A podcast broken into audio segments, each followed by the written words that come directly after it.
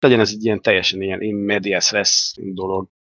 Akkor sziasztok! Ez itt egy órás műsor podcast, és Sándor most nincs velünk, ezért most én a nagy és erős Retek G fogom vezetni, hát vagy legalábbis narrálni ezt a műsort. És itt van velünk Zsolti, és itt van velünk Józsi. Sziasztok! Józsinak volt egy kérdése egyébként, ami az előbbiekben már részben elhangzott itt a luxusórák viselésével, érzésével kapcsolatban. Arra vonatkozott a kérdésem, hogy tapasztalati alapon tessék megnyilvánulni arról, hogy egy luxusóra konkrétan viselve mennyivel ad, mennyivel nyújt többet, mint egy nem luxusóra. Többet nyújt-e, más érzése hordani, más érzése a hordással kapcsolatos funkciókat használni, egy karcsatnyitás, van-e, van-e, egy, van-e egy acél vagy arany színál, szörtépés, hasonlók. Igen, hát ha jól sejtem, ez a... valójában luxus érzetet. Igen, ha jól sejtem, akkor ez a kérdés ugye hozzám ö, szól alapvetően, és itt ugye az AP-ról, az Adamár Piqué órákról és a Patek Filip órákról beszéltünk, amikor még nem ment a felvétel. És válaszolva a kérdésre, nekem ad. Tehát nekem mindenképp ad. Egyrészt nyilván ad a tudat, hogy ez, ez egy drága óra, és, és duplán drága, mert ugye egyrészt igen drága a listára is, tehát mondjuk egy, egy Nautilus az olyan 30 X35 ezer svájci frank azt hiszem listáron, és ugye tudható, hogy listáron nagyjából senki nem tudja ezeket megvásárolni. A használt piaci ára az pedig ugye ennek mondjuk a duplája, olyan 60 ezer svájci frank körül mozgott 2021 márciusáig, amikor is ugye felröppent a hír, ami azóta már részben valóság, hogy a Nautilus 5711, a nagy legendás kékszámlapos Stager terméket, azt megszüntette igazából a Patek Philip, helyette ugye kijött a 5711-nek egy ilyen, ilyen Final edition aztán így is nevezik, egy zöld számlapos változat, ugyanaz a szerkezettel, csak zöld a számlap. És ennek hatására ugye, ha forintban beszélgetünk, akkor a 21-2 millió forintért használt piaci áron beszerezhető órák azok a 30-40 millió forintos kategóriába mozdultak el, és ugye ha Patek Philip, akkor a másik sportmodell az Aquanaut, ami azért egyfajta ilyen, ilyen szegény ember Patek Filipjeként mozog a luxus órákban járatos óra rajongók körében, de azért nem annyira olcsó az az óra sem. Az ilyen 13 millió forint körül volt megvásárolható mondjuk 2021 januárjában, és most már olyan 15-16 millió körül találsz csak a használt piacon, hogy egy kis használt órás téma is szóba kerüljön. És igen, ez magyar szemmel szerintem azért igen sok pénz, meg hát ugye a nagy Nimbus, a nagy legenda, ami a Patek Philip mögé köré fel van építve, akár ilyen rajongói szinten is, és nem feltétlenül, hogy amúgy ennek van alapja, de, de a legenda az meg nagyon jó. Ez is ad hozzá, de magát az órát viselni is, hogy a lényegre térjek, nekem, nekem sokkal több. Tehát nagyon nehéz ezt elmagyarázni, ugye ez pont az a lényege, hogy ezt érezd és ezt elmondani, vagy átadni szóban nem egyszerű, de az apró finom részletek kidolgozása. Akár a szerkezetet, hogyha látod, akár az óratokot, ha a kezedre teszed, ha fogod, akár a szíjat, legyen az a fémszíj, vagy legyen a, az akanaut, az kaucsuk szíjon mozog alapvetően, tehát gumiszíjon. De ott is van egy olyan zár, csináltam, Youtube-on fent van egy videót, egy ilyen unboxing videót a, az Aquanautról, az, ahogy az előbb említetted ezt a puska dolgot, ahogy az záródik, ahogy vissza tudod zárni, ahogy kattan, vagy tettint egyet, vagy ahogy kattan egyet, az, az, az a hang is egyszerűen annyira tökéletes, annyira, annyira más, mint mondjuk egy, most a kezemen egy 100 fontos Citizen titán óra van, mint ahogy ennek a, ennek a, a, a zárja, ahogy záródik. Más a hang, más az, más az érzés, nem lötyög. Érzed, hogy tökéletes, érzed, hogy abszolút mértékben rendkívül részletesen kidolgozott, és, és tényleg egy, egy olyan termék, ami, amiről érződik a luxus. Kicsi az óra alapvetően, tehát amikor először meglátod, és főleg ha a modern órák világából jössz, és előtte mondjuk volt nagyobb AP, meg übló, vagy akár mondhatnám a, 50 millis Invictát, vagy, vagy a nagy méretű, olcsóbb Seikókat, vagy a panerájokat a 47 millistokkal például. Tehát ugye ezekhez a monstrumokhoz képest teljesen más, és először ugye kicsinek tűnik, még, még az is meg felmerül benned, hogy hát ez, ez, ez, mi ez, ilyen kis róztra, valami, nem tudom. Erre meg kell érni valamilyen szinten.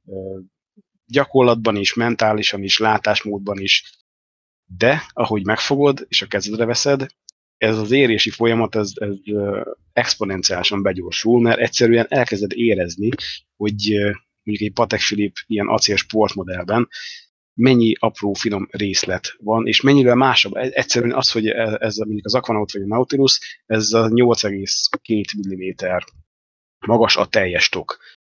Ugye átlátszó zafírüveg alul, számlap, is, számlap felett is ugye zafírüveg van, van egy felhúzó korona rajta, semmi faxni, igazából elég egyszerű a tok kidolgozása is, és ugye tudjuk, hogy a, a Aquanautot legalábbis a Gerald Genta tervezte, de 8,2 mm az nagyon lapos, tehát már egy 10 mm-es óra is, az is igen lapos, és az is egyfajta ilyen kifinomultság érzetet sugároz, úgy a Rolex Submariner tok az 13,1 mm, pedig az se az a magas óra. De ehhez képest most gondoljunk bele, hogy a 8 milli az majdnem a fele, mint egy Rolex Submariner tok. És ugye ebben is van egy automata szerkezet, 48 órás járástartalékkal, nagyon szép arany felhozósúly rotor táplálja. Nyilván például a szerkezet, ha eljutsz odáig, ugyan kicsi, tehát vagy nagyon jó szem, türelem kell hozzá, vagy tényleg kell egy lupe, vagy egy nagyító, vagy akár egy, egy makroobjektív testfényképezőgép, hogy ezt meg tud jól nézni, és akár mondjuk számítógép, vagy 4K, vagy 8K-s tévén kinagyítva gyönyörködne a szerkezetben, de az is az apró részletek, az a finishing, ugye ez a finom megmunkálás, nagyon ki van találva. Tehát megvan, megvan az érzése, érzete, viselésre is, látványra is. Egyébként nyilván, hogy ehhez hozzáad valamennyit az említett tudat, hogy ez egy luxus termék, és hogy mennyibe kerül, mert valószínű, hogyha valakinek odadnád, akinek finger nem lenne arról, hogy ez most mennyibe kerül, mert milyen óra, meg egyáltalán nincs az óra világban, az is értékelni, de lehet, hogy nem ennyire lenne tőle odáig, meg vissza. Tehát bizonyos, hogy hozzáad valamit ez a fajta tudat, de maga a termék is, attól függetlenül, hogy ez igen, ez egy ipari termék, nagyon kiváló. Egyébként egy kritikát is, hogy megfogalmazzak, a Nautilusnak a zárja, az ugye olyan nincs rajta gomb, tehát nem, nem olyan a, a szerkezet, annyira fesze, és ugye 100 méterig vízálló, tehát ez egyfajta ilyen, ilyen vizes sportúra is, még ha nem is feltétlenül úgy néz ki. Annyira feszes az egész, és ugyanakkor meg baromira vékony maga az anyag, ami, ha néztek róla képeket az interneten, a, ami, ahogy ez az ár meg van csinálva, nagyon szép és nagyon légies, és nagyon vékony fém elemekből épül fel, hogy egyrészt attól félsz, hogy el fogod törni, akár amikor kinyitod, akár amikor bezárod, másfelől a nyitáshoz azért eléggé erő kell. Tehát ott meg attól félsz, hogy majd letörik a körmödet. Ez egy nagyon érdekes dolog, holott a Nautilus a, a túlcsabb patek, vagy a jobban imádott, meg a felhájpoltabb, meg a, a nehezebben beszerezhető és a drágább óra. És mégis az áll, az egy kicsit ilyen furcsa, valószínűleg ez ilyen biztonsági megoldás egyébként. Ehhez képest az Aquanaut, ami egy olcsóbb uh, holmi, uh, az, az meg valami álomszerűen jár és, és működik. Úgyhogy hát ennyi, tehát nekem adja, vagy például az AP is adja, ott az Adamar Piquero szia, szerintem ez egy fantasztikus találmány, ez, ezek az apró, de mégis különböző szemekből összerakott lánc. Látványra nagyon szép viselni, és nagyon kényelmes. Az egy kicsit más óra, tehát robusztusabb, mint a patek. Egyébként egy olcsóbb óra is, mert a listán az ilyen 16-17 ezer frank körül mozog. Hmm, nem tudom, de, de tehát hozzáadja minőségben mindenképp. És ez, ami, ami nekem egy kicsit problémás például a, a Grand Seiko-knál. Nyilván nem ez az árkategória, tehát ez jóval olcsó. A Grand Seiko az inkább a, az Omega és a Rolex szinten helyezhető el, mondjuk úgy minőség, vagy nem minőség, hanem megmunkálás részletesség és Hogyan hasonlítanád, hogyan hasonlítanád mondjuk a a Pateknak és, a, és az AP-nek a, a minőségét, illetve a, a hordási érzetét, mondjuk egy, mondjuk egy Rolex Száphoz, egy Datejusthoz, egy, egy Seedwellerhöz. Csak azért kérdezem, mert ugye, mert ugye szóba került a Pateknek a Nimbusza, hogy mennyire valós vagy nem. És ugye beszéltünk arról, hogy ezek ipari termékek. Az emberek nem, nem tudják egyszerűen fejben, fejben összekapcsolni a dolgokat. Tehát az, hogy valami ipari termék, ez vonatkozik egy, egy herendi porcelánra is, pedig ugye ott is kézzel festik a, a rendkívüli kézügyességű hölgyek ezeket a vázákat, tányérokat, meg, meg mindenféle dolgokat. És, és nyilván megvan ennek a, a szofisztikált és tradicionális kézi ö, meló része is, de, de ugye nem szabad elfelejteni, hogy, hogy, itt, hogy itt azért ö, számokról beszélünk, itt évente legyártott darabszámban, amit hogyha megnézzünk egy Patek Philipnél, amit mindenki ilyen 20 fős manufaktúrának képzel el nagyon sokszor, a Patek Philipnél ö, emlékeim szerint ilyen 25 ezeres nagyságrendű óra készül évente. Na most, hogyha bőségesen levonjuk a szabadságokat, a húsvétot, a karácsonyt, a hétvégéket, és mondjuk 200 nappal elosztjuk ezt a, ezt a ö, gyártást, akkor ugye az valami mm, százas nagyságrendű órát jelent naponta. Tehát legyen 120, 130, 140 óra, ami elkészül naponta.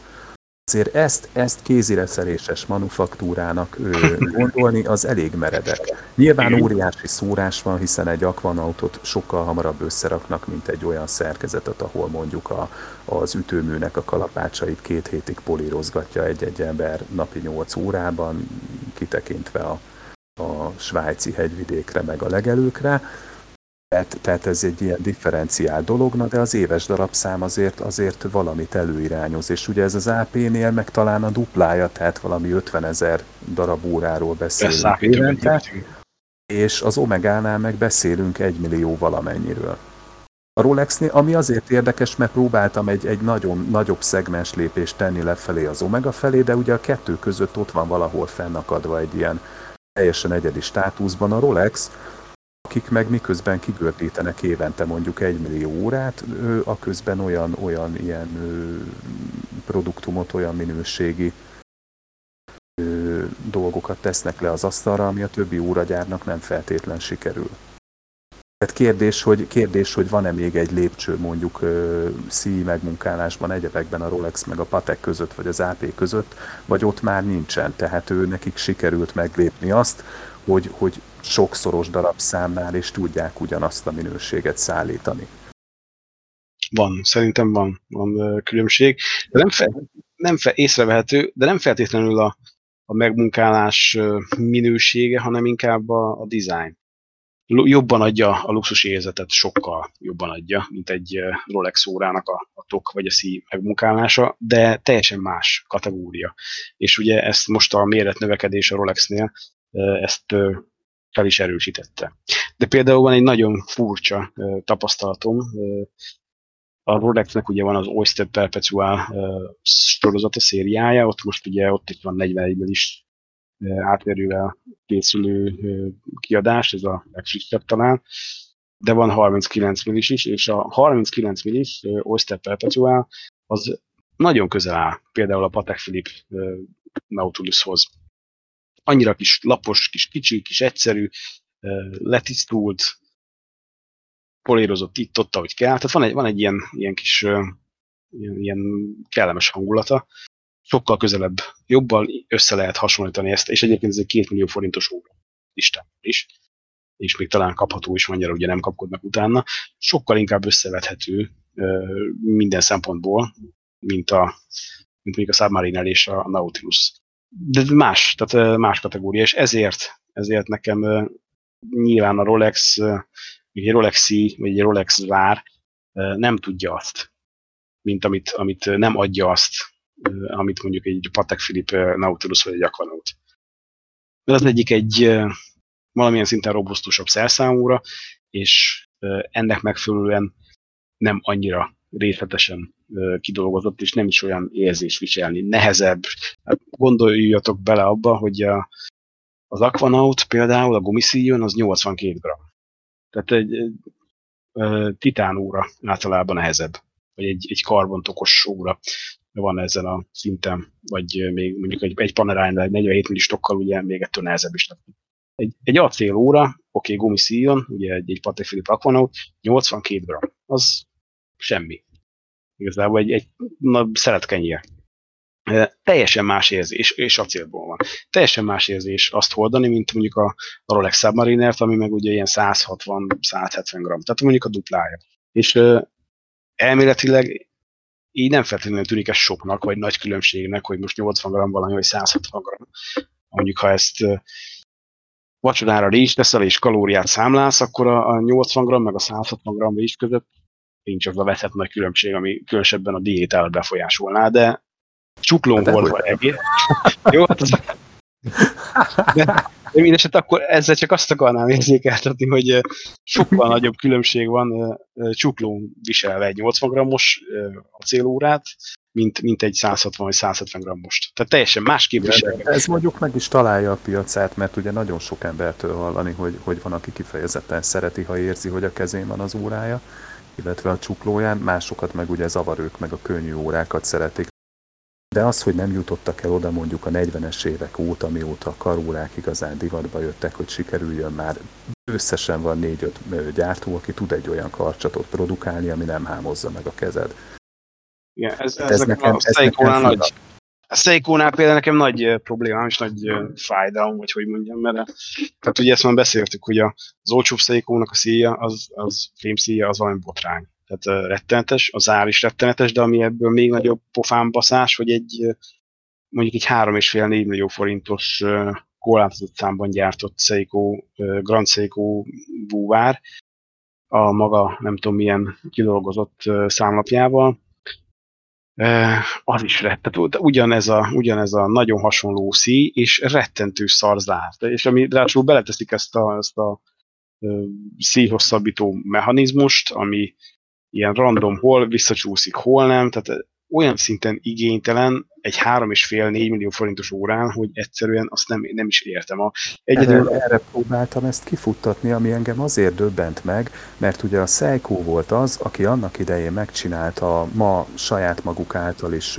újra gyártott, illetve a illetve ilyen mikrobrendek által is lekoppintott tokformával megcsinálta annak idején azt, a, azt az elhíresült ö, belül titántokos túna búvárórát, amire nem azért nem raktak hélium szelepet, mert nem tudom, Japánban még az atomtámadás után nem tért magához az ipar, vagy nem volt pénz, hanem azért nem raktak az órájukra hélium szelepet, mert nem kellett rá. Mert a titántokot meg tudták olyan pontos illesztéseket csinálni, nem akarok hülyeséget mondani, de azt hiszem ez a 70-es években volt a túnájuk, hogy alkalmas volt szaturációs búvárkodásra, tehát lehetett, lehetett búvárharangban ö, dolgozni vele, stb., mert egyszerűen annyira, annyira precízek voltak az illesztések, hogy nem tudott hélium diffundálni a tokba. Hát, és ők nem képesek ezek szerint, nyilván nem a képességgel van a probléma, hanem az akarattal, a pénzügyi akarattal, stb., hogy nem tudnak megcsinálni egy olyan karcsatot, hogy ne visítozzon az ember, amikor leveszi a kezéről, vagy amikor megigazítja rajta az órát. Nem, nem akarnak. De az, igaz, az igazsághoz hozzátartozik, hogy ami a, ami a, mondjuk a Rolex Datejust vonalhoz közelebb álló Grand seiko tehát nem a sport, hanem az ilyen, ilyen átmeneti, vagy elegánsabb kiadások, annál egész jó az ár, és egész jó a csat is a szín is. Egyébként jobban kidolgozott, jobban polírozott, nem mondom, hogy az életem legjobb csatjai, vagy, vagy élményei, de azért mondjuk az omega szintet azt, azt bőven hozzák. Valamiért a búvára ott, ott olyan agy, és főleg Vagy a ha megfordítjuk a kérdést, akkor ezek szerint az omega nem lépi meg a Seiko szintet? Hát nem, olyan is van. Hát igen, igen, ez, ez érdekes. Igen, de nekem, nekem ez botrány, tehát én mindig azon gondolkozom, nekem, nekem a, a Rolex nem, nem, nem a szívem csücske, nem arról van szó, hogy nagyon Rolex rajongó lennék, de például én azt gondolom, hogy egy női óránál egy 100 méteres nyomásállóság vagy vízállóság, az, az szerintem nem kéne, hogy feature legyen az ma egy alapvetés kellene, hogy legyen. Hát igen. Hát ez azt jelenti, hogy, hogy, hogy alapvetésnek kellene, hogy legyen az, hogyha te elmész Horvátországba nyaralni, de téged a férjed meglepett egy, mit tudom én, 12 éves vagy 16 éves használt acéltokos női karórával, ha ezt Rolexből tette, az azt jelenti, hogy nem kell ott hagynod a panzióban, meg a, meg a bérelt lakásban, meg az Airbnb-ben, meg a lakókocsiba a karórádat, leviheted a strandra, és megfürödhetsz benne, nem fogod belőle este kiereszteni a vizet, meg a halacskákat nem ázik be, mert ez egyszerű praktikum, tehát nagyon sok ember egy órát visz nyaralni, ha az az óra nem vízálló, akkor az be kell tenni ugye a mindenható törölköző alá, mint a Balatonon, ja, ahonnan ja. semmit nem lopnak el ugye, ha letakarod. Igen. Tehát ez egy ilyen Harry Potter kellék Magyarországon, törölközőt, amire ráteszed, az ott marad, ugye. Na most egy drága órával ezt hogy csinálod meg, hogyha nincs, nincs, nincs vízállósága? Tehát ott kell, ott kell hagyni. Tehát nem arról van szó, hogy én tudni akarom snorkelezés közben, miközben a hátamat ilyen pekingi kacsára égettem a napon, hogy nekem muszáj görögbe a tengervízbe tudnom, hogy hány óra, hány perc van. Nem, ez arról szól, hogy hova a tökönbe tegyem le a strandon.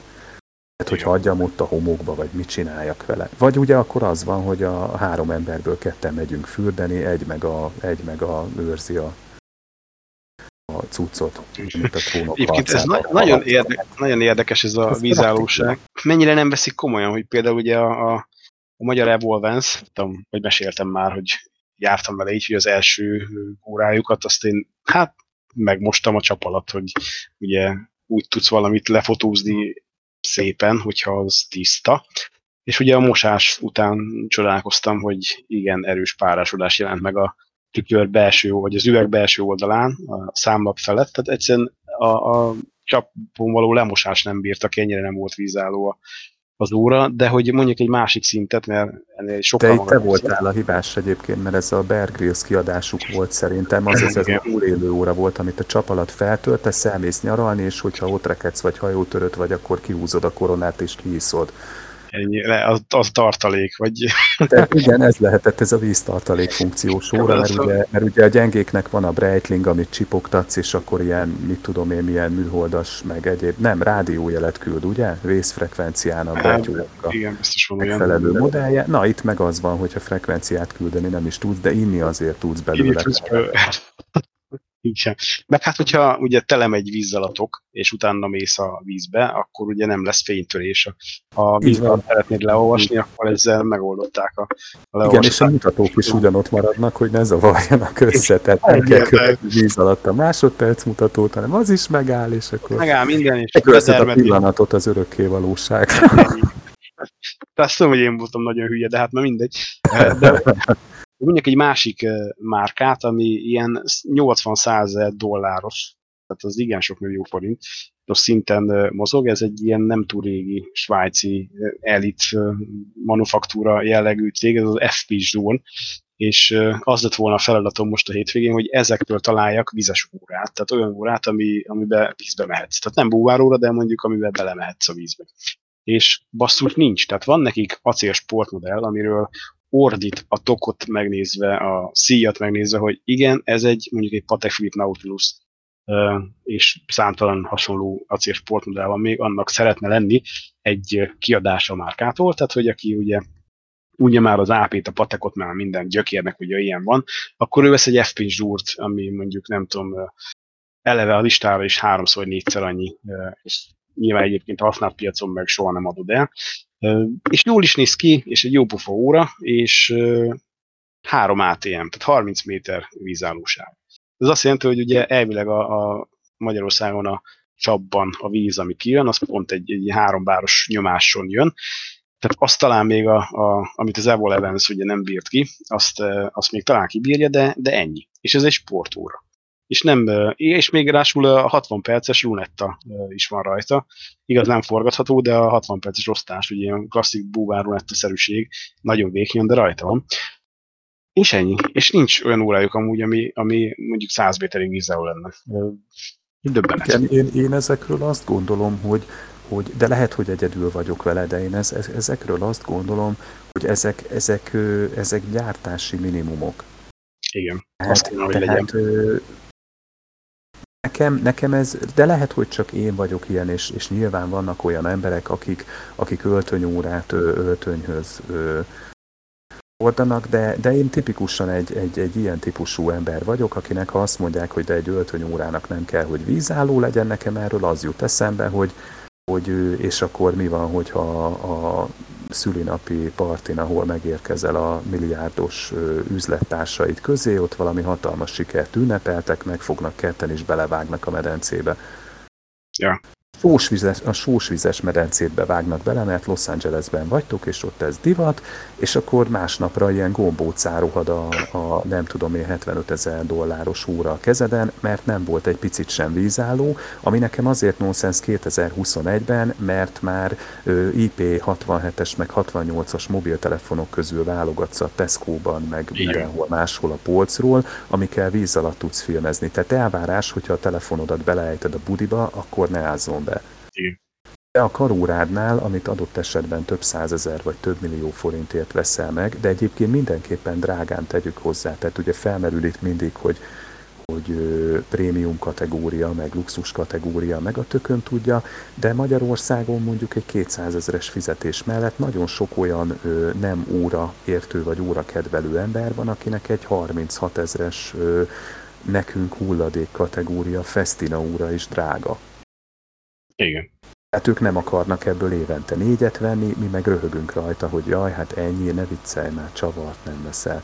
Tehát, tehát nagyon sok olyan ember van, akinek egy órája van, az adott esetben egy festina, és hogyha ő kap a feleségétől, mit tudom én, egy tiszót, akkor körbefutja a házat, mert svájci órát kapott. Gyerekkorában arról hallott, mert a faternak doxája volt. A közös a kettőben, hogy mind a kettő beázik. Tehát, tehát 2021-ben ez, ez, szerintem, ez szerintem nonsense. Tehát ez, ez szerintem ugyanolyan elvárás egy 100 méteres vízállóság egy óránál, vagy az kellene legyen, mint hogy feladsz valamit a postán, és meglepő módon odaér a címzethez, vagy hogy felülsz a vonatra, és időben odaérsz valahova, ha csak nem gázoltál egy traktort út közben. Hát igen, mindenképp azt kellene, és ugye ráadásul ezek az órák azért nem olcsók. Tehát egy, egy vonatjegy, oké, okay, az se olcsó lehet, vagy a postai küldés se olcsó, de azért itt mégiscsak adott esetben milliós. Nekem ez azért furcsa, mert a technológia, a technológia, a, a technikai háttér adott. Tehát koronazárat mindenki tud csinálni. Nyilván kézi húzós óránál kényelmetlen a koronazár, aláírom, láttam már nem egy olyan tokot, amelyik sima dupla vagy tripla gumitömítéssel egy kihúzható koronával is tudta a 100 métert. Igen. Sőt, a búvárórák, ugye tegyük hozzá, hogy, hogy annak idején pont az óra magazinban csinálták meg, hogy azt hiszem egy Oris Titán búvárt teszteltek, a, a négy órás koronásat, és kitekerték a koronazárat, kinyitották, rámértek, és tudta a 100 métert nyitott koronazárral. Tehát, tehát megvalósítható tömítésekkel, egyebekkel. Nem, nem hiszem, hogy akkora, akkora költségnövekedést okozna, hogy, hogy ne érné meg. Tehát, mert szerintem alapvető elvárás. Tehát az, hogy, a, az, hogy az ember a kertben, mit tudom én, a tulipánokat locsolja és leslagozza a kezét, akkor utána ne kelljen már menni a szervizbe egy, egy takarításra, vagy hogyha tengervíz éri az órát, ugye az még rosszabb, mert az, az ilyen brutális és instant ö, rozsdásodást eredményez. Tehát még egy édesvizes órát ki lehet takarítani, maximum a, a számlapnak nem tesz jó, de ugye egy, egy tengervízbe áztatott óra napokon belül olyan szinten összerohad, mint egy 40 éve a észerben felejtett kempingbicikli. Nekem ez fura. Ez olyan, mint az afír kristály, hogy nagyon sok gyártónál látom, hogy nincsen, de, de azért annak ellenére, hogy szerintem könnyebben ő törik, illetve ugye elég csúnyán fel tud robbanni a, az afír megfelelő ütés hatására. Én azt gondolom, hogy, hogy a, a sima ásványi üveg használatát erre fogni az egy, az egy kicsit szomorú. Mert, mert a plexinek ugye vannak előnyei, tehát a plexi az inkább bereped, az, az nem robban fel annyira, mint az afír, tehát mondjuk az ember a régi plexis Rolexre rátapos és betöri a plexit, akkor ott nem kell az egész szerkezetet kipucolni és, a, és a zafír kristály morzsáit szeregetni a járat túloldaláról is, hanem egyszerűen lecseréli az ember a plexit és jó napot kívánok. Ez meg ugye cserébe karcolódik, viszont az afír nem is karcolódik, és azért elég sokat kibír. Tehát nem értem, nem értem, hogy miért nem érdemlik meg relatíve drága órák is azt, a, azt az afír kristályt. Vagy mondjuk, hogy az üveghátlapos órákban, ami ugye nagyon nagy divat manapság, a, a panoráma hátlapban az az üveg miért nem zafír. Mindig azt mondják, hogy nincs rá szükség, mert hát ugye a bőrödön van, nyenyere, nyenyere, de ez nem igaz. Hát, tehát hazafelé te elbiciklizel a környéketeken egy ilyen lakóparki építkezés mellett, ott gyémánt korongos flexeznek, kőporoznak, tökön tudja, száll a por, te meg csúszatolod a csuklódon még két napig azt a gyémántos, kvarcos, mindenes port, és a kvarc ugye vágja az üveget, az már azt hiszem hetes keménységű a múskálán, tehát nem veszed észre, és egy év múlva gyönyörű szép karcosan nézed a szerkezetet azon az üvegen át, mert akadtak volna bele egy zafírt, és akkor kettő dollárral drágább lett volna az óra, neked meg akkor adták volna négyezerrel többért. Hát ezek nekem ilyen elfelejtett praktikumok, és ennek a fényében a, a nagy gyártókat ő, ő buzerálni, hogy mi az elavult, min változtatnak, és min nem, az nekem furcsa, mert ilyen 30 évekkel lépik le sokszor a svájci óraiparnak, vagy akár a japán óraiparnak is a, a nagy részét. Nagyon sok esetben etalon kéne, hogy legyen az Zafir. Én kázióval találkoztam ilyennel, van ismerősöm, aki nagyon szereti a kázió órákat, van egy relatíve drága, nyilván nem több százezeres, de már egy relatíve drága kázió modellje, és ott van a szekrényen, és várja, hogy kapjon egy zafírkristályt, mert tele lett a töke azzal sofőrként, hogy valahányszor oda koccantja a kilincshez akár, mert mindig lesz egy új harc az ásványüvegen. Ez egyébként szuper és nagyon funkcionális és, és mindenféle csiribiri tudományjal felszerelt óráján. Hát egyszerűen nem emel annyit az áron szerintem, amennyi praktikumot hozzáad. Igen. És ugye arról nem beszéltünk, nyilván ez itt nem egy, nem egy neper futtató műsor, tehát arról nem beszéltünk, hogy mennyi előnye van annak, mikor valaki el akarja adni az óráját hat évesen, és mondjuk nem úgy néz ki a, a kristály, mint amin kipróbálták a, a Bauhausnak az összes kapható reszelőjét kétszer, hanem letörni a... a Plexit azt lehet. Egyébként egy, egy kérdés eszembe jutott így közben már erről a Nepper futtatással kapcsolatosan, hogy neked mi a véleményed a polírozásról, a tokpolírozásról? Ő, erről, erről egyáltalán jó, jó, jó tokpolírozást? Erről akartam beszélni, biztos nagyon sokan látták már a Facebookon, illetve, illetve egyéb forrásokból, hogy de van több ilyen is, de, de van, egy, van egy olyan, aki hozzánk szerintem többször eljutott egy lengyel vállalkozó, aki tokokat újít fel, és ilyen egészen elképesztő minőségben újít fel tokokat, ami azt jelenti, hogy ő több millió forintos polírozó felszereléssel fut neki ennek a mutatványnak, tehát azt tudni kell, hogy a profi polírozásnak olyan eszközei vannak, amivel a, amivel a 600 forintos mártott kesztyű meg az erős csukló nem veszi fel a versenyt. Tehát, tehát olyan befogó szerszámok, főként olyan, olyan szögekben állítható ö, ö, szerszámok vannak erre a célra, hogy lehet ocsmánymunkát végezni vele, de aki ezeket megtanulja profin használni, az gyári állapotú felújításokat képes végezni. Viszont amit én akartam kérdezni ezzel kapcsolatban, amivel kapcsolatban a véleményetekre lettem volna kíváncsi, hogy ugye ez most már szervesen kapcsolódik a lézerhegesztés. Ugye az, hogy régebben azért egy tokot csak bizonyos mértékig lehetett polírozni, ha elég csúnyán megütötte az ember, ha kipattant egy darab az anyagból, vagy visszagyűrte annyira az acélt, akkor ugye kipolírozhatatlan maradt, mert egyszerűen annyit kellett volna elvenni a felületből, tehát olyan anyagvesztességgel járt volna ez a dolog, hogy, hogy nem volt érdemes. Ugye nagyon sok ilyen használt Rolexet kapni például, ahol a, ahol a Datejustoknak a jellegzetes vonalait tökig elpolírozták, és ilyen hengeresek az órák. Nyilván azért, mert akkor a karc volt benne, hogy polírozták, polírozták, és még mindig látszott. És ugye ennek a megoldása az, hogy ezt az anyagvesztességet lézerhegesztéssel pótolják, utána pedig ugye ö, síkba ö, vagy felületbe húzzák az egészet, és konkrétan új állapotú tokokat lehet megfelelő ö, költséggel produkálni. Ami mondjuk olcsó óráknál nem biztos, hogy meg fogja érni, tehát lehet, hogy még egy Seiko 6139-est nem feltétlen lesz érdemes mondjuk ennyi 100 euróért felújítatni, de hogyha az ember egy 6-8-10-15-20 ezer eurós óráról beszél, akkor már ez a pár száz euró az egy nevetséges összeg lesz, és effektíve új állapotú órát lehet, tehát NOS állapotú órákat lehet produkálni.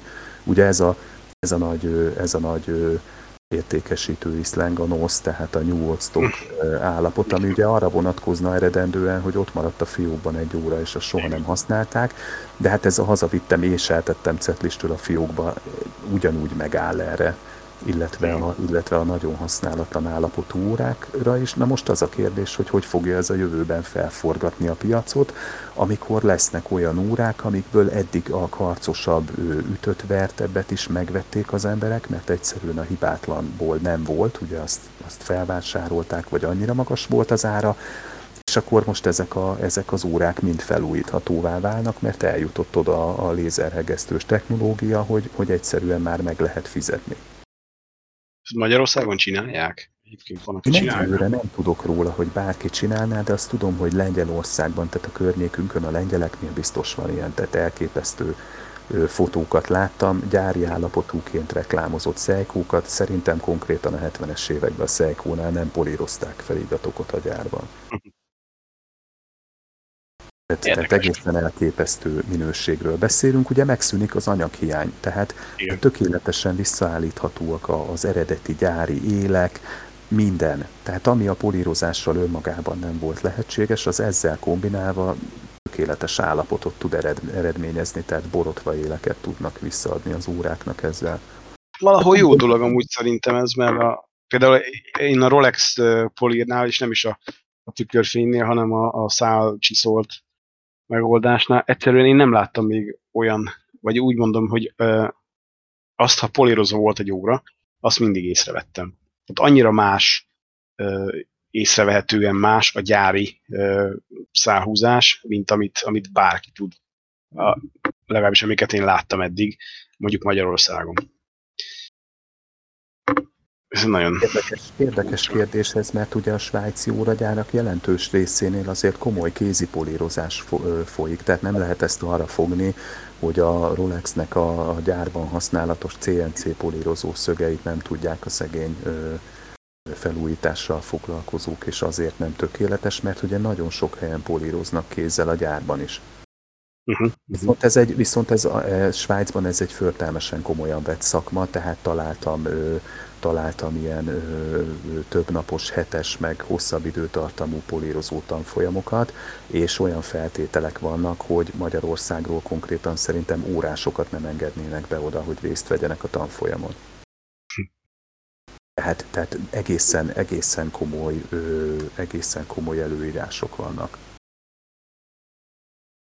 hihetetlen. Tehát, tehát ilyenek, hogy a, a VOSTEP képzésnek a, a, az elvégzése az, az ilyen szakmai minimumnak számított, meg lehetőleg nem tudom mennyi év tapasztalata szakmában, és akkor utána már el is mehetsz, és megmutatják, hogy hogy kellene neked polírozni valójában.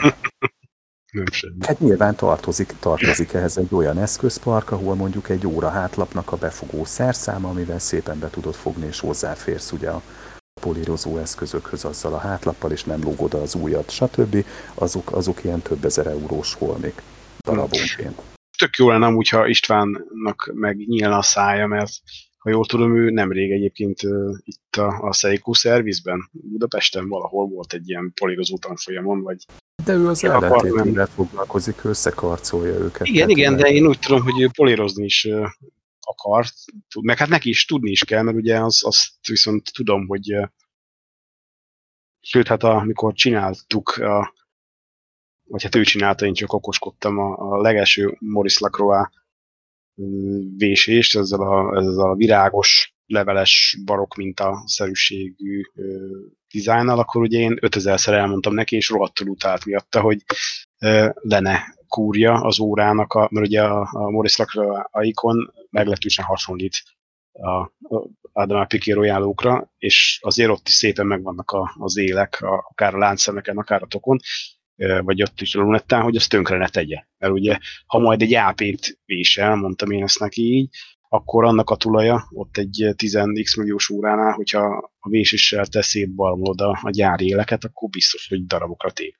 És ugye így rá volt kényszerítve, de ugyanakkor azt is tudom, hogy amikor, amikor egyszerűen nem tud máshogy vésni, csak úgy, hogyha a gyári polírozás, főleg a magas fényű polírozás, tükörpolírozás, az ugye sérül, mert egyszerűen úgy fél oda a szerszám, vagy, vagy olyan a minta, és ő ezt utána, ezt ő meg tudja magának oldani, fel tudja polírozni ott, ahol, ahol fel kell. Sőt, olyan is van, amikor a, fel, akár a maga a vésett mintát is polírozza, annak, a, a, ugye, ami kitüremkedik, azokat a felületeket magas fényre felpolírozza. Tehát ő neki ez kell is, és én úgy tudom, hogy vagy akart ilyen tanfolyamra, vagy volt is ilyen tanfolyamon, és jó lenne, ha ugye elmondaná, hogy ott például mit tanítottak, vagy... vagy... Hát figyelj, alapvetően, alapvetően szerszámozottság kérdése ez, tehát ö, nagyban tudom hasonlítani mondjuk a késkészítéshez, ami ugye az elmúlt években óriási rivatba jött. Ugye mióta megfizethető áron lehet ö, kapni kemencéket ehhez, stb., tehát hogy tudjanak az emberek ö, pengéket edzeni, kiereszteni, ö, és a többi, ne kelljenek komplet kovácsműhelyek, ö, és mennyiségben hozzáférhetőek, komolyabb acélok, egy VG10-es ilyesmi, tehát hogy nem kell komplet kovácsműhely ahhoz, hogy valaki megcsinálja mondjuk egy vadászkést vagy bármit, Ugye ez divatba jött, és van Magyarországon is késkészítő cég, ha jól tudom, és a többi, és a többi. És ugye azoknál is megvannak, sokféleképpen meg lehet egy kést csinálni, de vannak olyan alapvető szerszámok, amikből a jó minőségű, megfelelő teljesítményű, az, az nagyon sokat segít a munkán. És ugye, és ugye hasonlít a kettő nagyon egymásra, tehát egy élkialakítás, meg egy, egy tokpolírozás, az tulajdonképpen ugyanaz a, ugyanaz a cselekmény. És, és amin, amin nagyban múlik az az, hogy az ember be tudja állítani azokat a szögeket, tarthatóak-e azok a szögek. Tehát ezt kézzel is meg lehet csinálni. Nyilván vannak olyan, vannak olyan emberek, erről István tudna ö, beszélni, hogy az 1700-as években is voltak ékszervésnökök, meg, meg úratokot véső emberkék, és ők gond nélkül meg tudták kézzel is élezni a vésőszerszámaikat, és a többi ma meg erre milliós technológiák állnak rendelkezésre. Lerövidítik, meggyorsítják a munkát. Tehát nyilván van olyan ember, aki kézből is gyönyörűen políroz, de valószínűsítem, hogy a valószínűsítem, hogy a, a rendesen géppel beállított szögekkel végzett polírozás, az, az ennél biztos, hogy jobb lesz. Közben megjött István, ugye? Ha jól látjuk. Sziasztok! Szia István! Na pont jó belecsöppentél ebbe a polírozásos témába. Mesélj már arról, hogy te hogy álltál ilyen polírozó tanfolyamra, és ott mit tanultál, vagy hogy kell ezt elképzelni? Hát így van, jártam ott a, a, a Seiko Polir tanfolyamon. Ugye ez igazából egy egyszerűbb, tehát egy ilyen egynapos tanfolyam volt, ami ö, érdekes dolgokat mutatott nyilván, főleg ö, engem érdekelt, hogy, hogy milyen kővel, milyen ö, ö, polírkoronggal, milyen pasztával, milyen szerszámokkal dolgoznak, ugye az az, az, az érdekes mindig.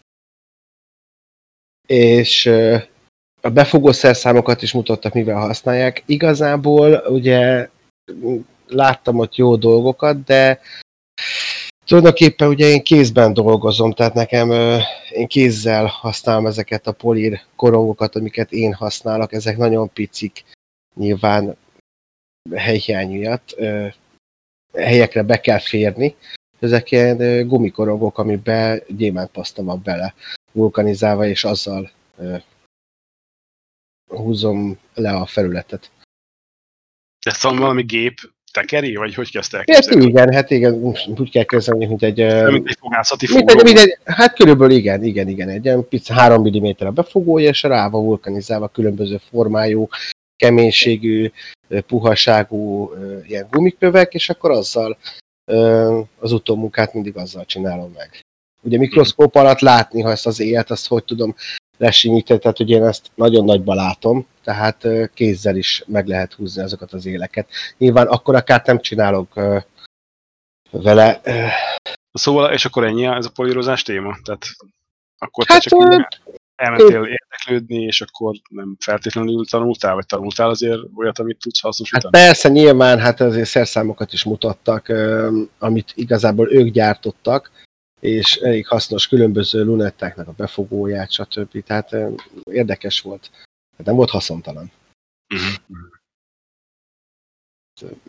Nyilván aki teljesen ö, laikus ebbe a témakörbe, annak ö, ez a mennyország, aki már az kicsit jobban benne van, annak is tud hozzátenni. Engem érdekel, tehát igazából ez volt. Ez, ez hajtott. De hasznos volt, abszolút. Értem. Illetve, illetve ezt jegyezni. Mi, mi legyen még a téma? Tőlem mindig lesz jegyezzük meg, hogy az elvárások, az elvárások nem mindig vannak rendben. Tehát én találkoztam már olyannal a, a neten, hogy a vadonatúj Pateket, Vacheront, Rolexet, ö, Seiko-t, akármit rakta a jó madár egy mikroszkóp alá, és akkor neki állt elemezni, hogy miért nem szép a polírozás, meg, meg mi sorjázás, meg mi nem. Tehát a polírozás témához hozzá kell tenni, hogy nagyon nem mindegy, hogy mit milyen nagyításban néz az ember. És persze. Tehát, tehát lehet egy polírozó munka szabad szemmel ö, nézve tökéletes, lehet az egy picit tökéletlenebb egy, egy, ö, egy közepes nagyítású ö, lupé alatt, és, és mondjuk egy mikroszkóp alatt az ember meglátja először a saját munkáját, aztán sikítva elszalad, és nem akar többet semmi ilyesmivel foglalkozni. Igen, hát a vésés is ilyen amúgy. A, nem hiába, amikor először mutattam a, a Becsei Áronnak az István féle vésett, az a Seiko Samurai volt a japán mintákkal, akkor egyből elővette Bázelben a lópét, és azzal vizslatta, és egyébként még arra is azt hogy hmm, nem rossz, nem rossz. De ugyanakkor meg én azt is látom a makroobjektív alatt, ami ugye lát is mindent, meg nagyít is, hogy igen, tehát óhatatlanul oda, oda kerülnek ilyen, amiket szabad szemmel soha nem fogsz észrevenni, és mondjuk a, a makroobjektív alatt a 200-szorosan nagyított ö, fotó is mondjuk egy fekete pöttyöt, vagy egy, egy olyan hajszálkarcot mutat, mondjuk két vésett minta között, ugye soha nem veszed észre, de ja, de ez mondjuk ez egy vicces, Ezek- vicces. Ezek ilyen egyéni, ezek egyébként ilyen egyéni inger küszöb kérdések szerintem, tehát tehát a legnagyobb vésnököknél ö, is lehet látni, azért ugye Instagramon mindegyik fent van, aki nem ismeri őket, pillanatok alatt megtalálhatja a Brem Raymond, stb. stb. És hogyha megnézzük azokat a, azokat a vésett Rolexeket, amiket ugye a, úgy tudom, hogy a Rolex küld ki tokokat, tehát hogyha vésetten rendelik meg az órát, akkor, akkor nem az van, hogy kiviszik az üzletből, vagy megveszik a, a flippertől kétszeres áron, vagy másfélszeresen, és akkor viszik szétszeretni és vésetni, hanem úgy tudom, hogy van ilyen opció, hogy lehet vésetten órát venni, és ugye vannak emberek, akiket ezzel megbíznak, tehát nyilván nem karcsi mezőcsáton két traktorlakatolás közben kapja ezt a munkát, hanem erre érdemesnek talált művészek, és, és ugye az az igazság, hogy az ő munkáikban is látni hibát. Tehát attól függ, hogy az ember mire érzékeny. Valakinek a szeme arra van ráállva, hogy ő a karcokat nem bírja, vagy, vagy hogyha olyan a, a szakmája, a szakterülete, lehet, hogy az egyenetlen felületeket nem bírja az illető, és mondjuk a vésésnek a sűjesztett részénél őt zavarni fogja, hogy ott nem tükrösek a, felületek, van akinek, a, van akinek a rajzkészsége vagy a képzőművészeti múltja okán az lesz a problémája, hogy de ott az a félkörív nem jött ki, ott az egy kicsit laposabb, ott az egy kicsit ovális, nem kerek, tehát effektíve belekötni bele lehet, de ugye kézi munkáról beszélünk, ezt nem szabad elfelejteni. És ez sokszor a polírozásra is vonatkozik, tehát, tehát egy szanaszétvert 60 éves óratokból nem biztos, hogy gyári állapotot kell elvárni. Illetve most már lézerezés után majd lehet, de anélkül, anélkül és olcsón készítve azért kevésbé.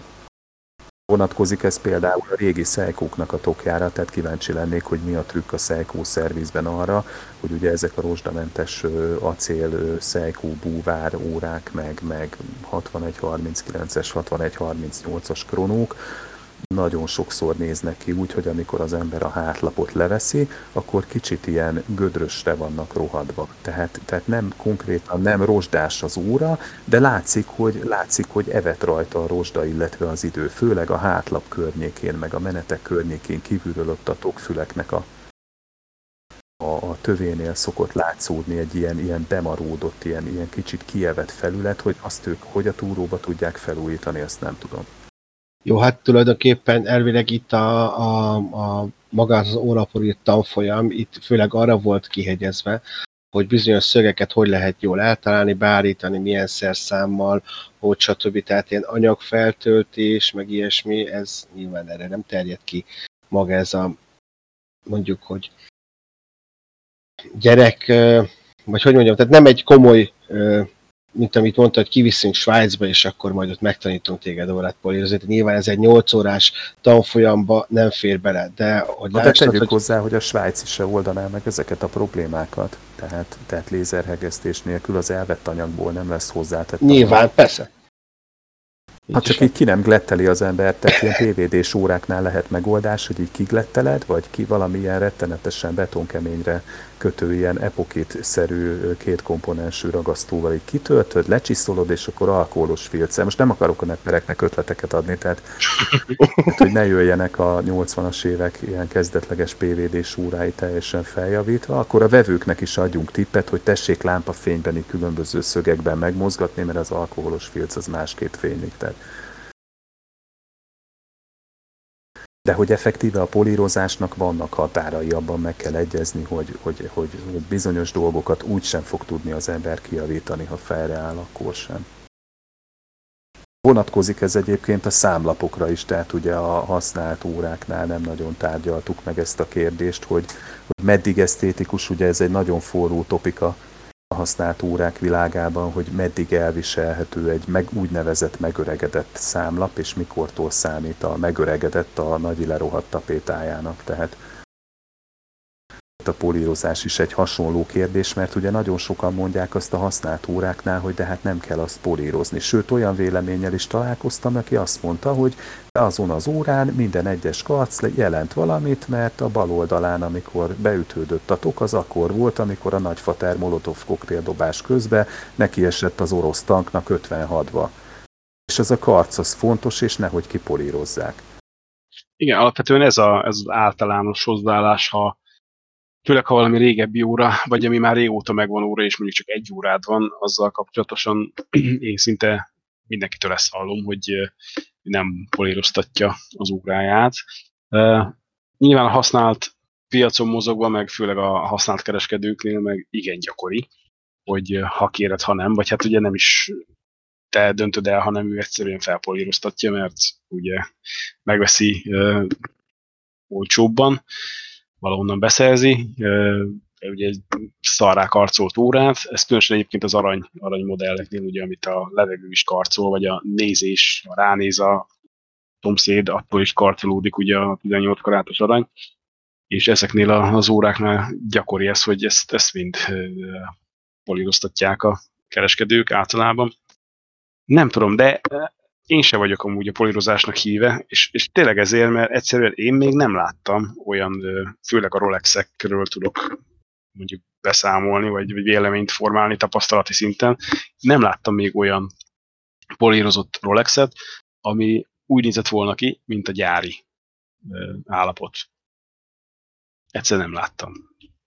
És ez, ez, ez engem zavart. És egyébként az első Rolex úgy nyilván egy használt piacon, használt órakereskedőtől vásárolt Submariner volt, egy fekete számlapos dátumos, 40 millis, 2012-es vagy 11-es kiadás vagy gyártási évű, és valamire nem tudtam, hogy ez már polírozva volt, és nem is zavart egészen addig, amíg nem láttam egy vadonatújat a Pesti Andrási úti butikban, hogy mennyivel másabb az a száhúzás, hogy mennyivel másabb a toknak az éle, mennyivel másabb mondjuk a záron az él, ami megmaradt, és ugye akkor jöttem rá, hogy a, az az első szeretve, tisztelt, féltve, imádott Submariner, az kurvára szarrá volt polírozva, és nem feltétlenül a leghozzáértőbb kezek nyúltak hozzá, de hát ugye nyilván, hogy amíg is tapasztalatod, meg tudásod, addig ezzel megetetnek, meg elvisznek az erdőbe.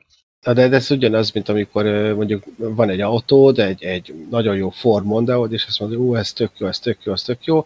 Vagy ha belősz egy ugyanolyan autóba, amiben mondjuk lényegesen kevesebb kilométer volt, stb., és akkor érzed a kettő között a különbség, pedig azt hitted, hogy hát ez, ez, ez csodálatos az autó. Igen, de azért nem ugyanaz, mert az, hogy most políroztat, tehát ugye egy autónál a, a kopásból, a használatból fakadó Egyébként nem is azért érzett feltétlenül, mert abban 100 ezer vagy 300 ezer kilométer van, hanem valószínűleg 300 ezer kilométeres nem tudom, gyárta még a Ford mondeo de ha ennél a példánál maradunk, egy 3000 kilométeres Ford Mondeo, az mondjuk nem tudom, egy 10 vagy 20 évvel ezelőtti design, meg konstrukció, egy 1000 kilométeres, vagy egy vadonatúj, az meg mondjuk egy, egy másfél évvel ezelőtti design, totál más tesz az érzete minden szempontból, mert egy modernebb határ, jó eséllyel, nem nagyon ültem most a Ford kocsiban, megmondom őszintén, de jó eséllyel egy, egy modernebb, jobb anyaghasználattal, jobban átgondolt, fejlesztett design lesz.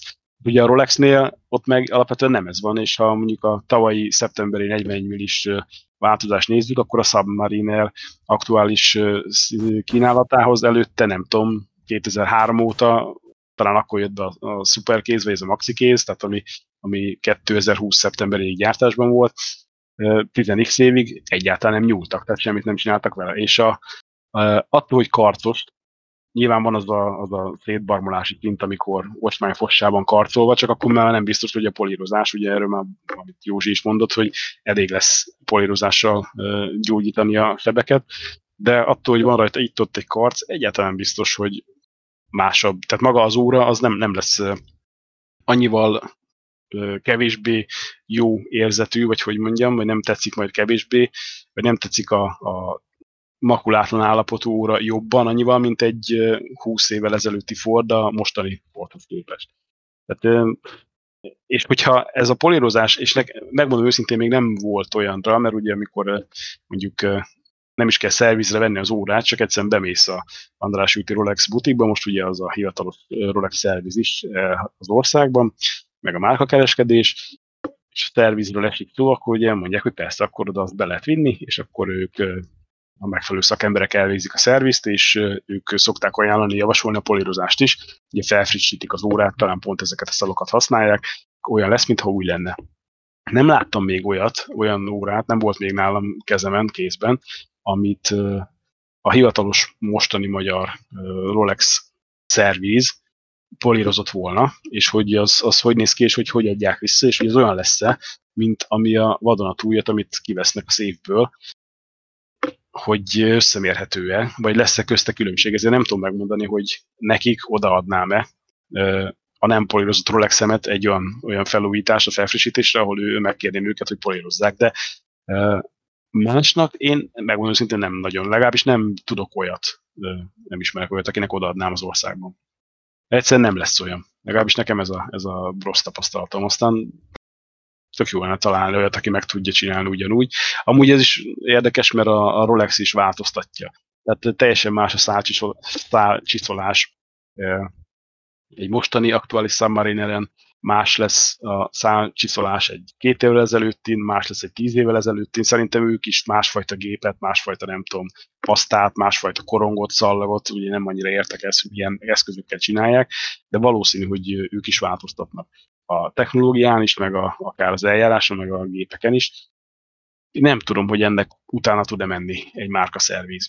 Mert az nyilván, hogy nem az irreális, hogy kiküldenék az órát egy szerviz alkalmával Svájcba, hogy ott a gyárban polírozzák fel használt órámat. Mert amúgy ez tök ideális lenne, és én, én ezt valahol de amúgy, ez, de amúgy ez nem kellene, hogy 2021-ben irreális legyen. Tehát, tehát ha belegondolsz, hogy milyen árat fizetsz ki csak egy Rolexért, igen. De plusz mennyibe fog kerülni Patekről, Patekről egy Richard Mille, egy akármi, tehát annyira drága órák vannak, amikhez képest a, a Rolex egy Time. És Ebbe, ebbe azért bele kellene annak férnie, hogy te beviszed a márka szervizbe az órádat, leadod, ők fogják egy megbízható futárszolgálattal, nyilván üzleti szerződéssel, tehát nem az, hogy haigálják nekik, meg fociznak a reptéren vele, meg mi egymás, hanem egy üzleti szerződés keretein belül kifizetve mondjuk a pateknek fogják az óráit, három nap alatt visszaviszik a gyárba, ott bekerül egy leltári körforgásba, sorra kerül egy héten belül, és akkor mit tudom én, két hét, három hét után felhívnak téged, hogy fáradj be a szalomba egy kávéra, mert kész van az órád, és ugyanazok polírozták újra a tokodat, akik eredetileg is polírozták. Nyilván ez most a Patek, ez egy ilyen példa volt, mert a Pateknél Svájcban szerintem mire kivárod az órádnak a normális szervizét, ha az egy komplikált óra, az hónapokba telik most. Meg a Patek már, hogyha, már hogyha visszakerül Svájcba. Patek szerviz, meg ugye Patek kereskedés nincs Magyarországon, tehát ezt nem, nem tudjuk meg. A Rolexnél nincs így. És Na, de ez mennyivel egyszerűbb lenne, és állandó lenne a minőség, hiszen a gyári minőséget kapnád mindig. Igen. És akkor ami nekem, ami nekem azért fura, ami nekem ismét azért fura, mert bár olcsó és nevetséges dologról beszélünk bizonyos szempontból, de amikor egy pár ezer forintos zipó öngyújtó neked 20 év után elnyeken vagy valami, és visszaküldöd Bradfordba, Pasadena-ba, vagy hol a tökönbe csinálják, akkor vagy megjavítják, vagy kapsz meg egy újat. Tehát ez egy annyira nevetséges szolgáltatás egy 32 dolláros öngyújtónál.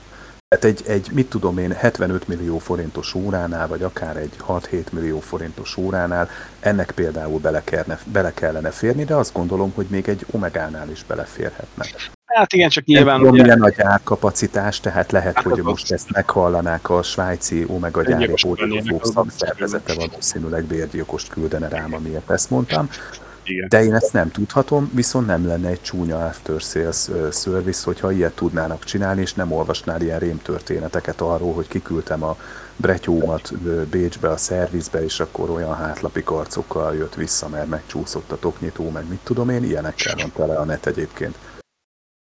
Ezt most pont fejből mondom, mert ezt itthon olvastam, hogy valaki erre panaszkodott, hogy a Bécsi Bretyó szervizben rongyolták le a rejténk hátlapját úgy, mintha a nyugdíjas Karcsi bácsinak a paralízises jobb keze megcsúszott volna az ezer méteres órának a hátlap kitekerésénél. Egy, egyébként így én is jártam már Rolex szervizben, egy hálkar ráadásul, ahol amikor a üveget tették. Az óra, volt a, az óra volt a hák, vagy aki összekarmolta az a kérdés. Hát valószínű, hogy mind a kettő, de a, a, a modell az mindenképp, mindenképp az volt, és hát a, a legenda az, vagy amit én tudok, hogy amikor az üveget préselték volna vissza a tokba, akkor berobbant. Valószínű, hogy valami feszültség, vagy valami, esetleg valami gyártási hiba valami lehetett benne, vagy meg volt valahol már ütve olyan mikrosérülés, ami nem látszott, és akkor jött ki, és uh, ahogy te is mondtad, ugye a üveg felrobbant, és vitte a mutatókat, vitte a számlapot, a szerkezet szerencsére nem sérült, meg a, a tok sem, a, ugye a Rolex tok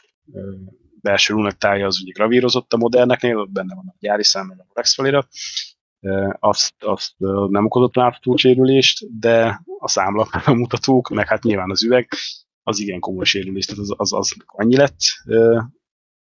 Ugye annyi, hogy ezt így szépen elmondták, vártam egy pár, hát nem is tudom, volt-e hónap, de körülbelül egy hónapot kellett rá várni, mire megjött Svájcból a új mutatószet, meg az új számlap, kicserélték, megcsinálták, és teljesen minden fasza volt. Tehát ugye ez előfordul, csak hát akkor ugye ez kell a, a gyári háttértámogatás, meg mondjuk a szerviz, vagy a gyár attól függ kiállja a cekhet, azért egy kicsit zsebbenyúlós is lehet akár, mert nem annyira olcsólás, ugye ez pont a zöld számlap a Rolexnél, ez egy ilyen furcsa fétis perverzió és mumus is egyben, ez ugye nem úgy működik, hogy ha te most kitalálnád, hogy te szeretnél venni egy Submarinerhez való zöld számlapot, egyrészt már nem is gyártja elvileg, hogy ezt te tudnád, tudnál venni egyet, mert, mert nem. Tehát akkor küldenek, ha te a töröttet például visszaküldöd nekik, akkor, akkor küldenek egy újat. Így szervizen keresztül. Én is így hoztam ezt meg. Nem például ez nagyon érdekes, hogyha majd mostanában, ugye mivel a, a zöld számlapos Submarinert tavaly óta nem gyártják. Ugye a Rolex hát, mint olyan megszűnt. És ha én mondjuk öt év múlva a tavaly vásárolt hákommal bemegyek a Rolex szervizbe, és ott nekem ugyanígy belerobbantja majd a szervizes ember az üveget az órámba. Akkor mi a fasz lesz? Akkor vagy Garantálom, azt mondják, hogy kapni fogsz hozzá számlapot.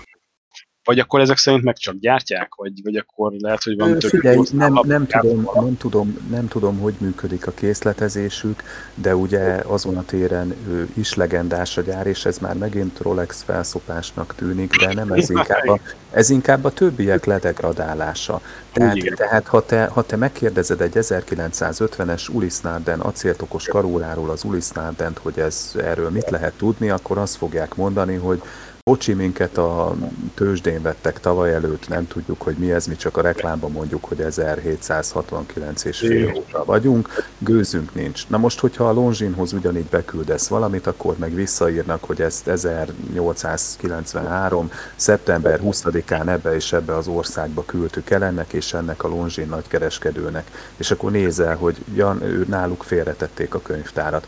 Na, a Rolex, a Rolex ilyen téren ő, legalábbis a, az ebben a darabszámban gyártó gyárakra köröket ver, mert hogyha kell valami az 1950-es rolithoz, legyen az egy plexi vagy akármi, akkor valamiért náluk ez van.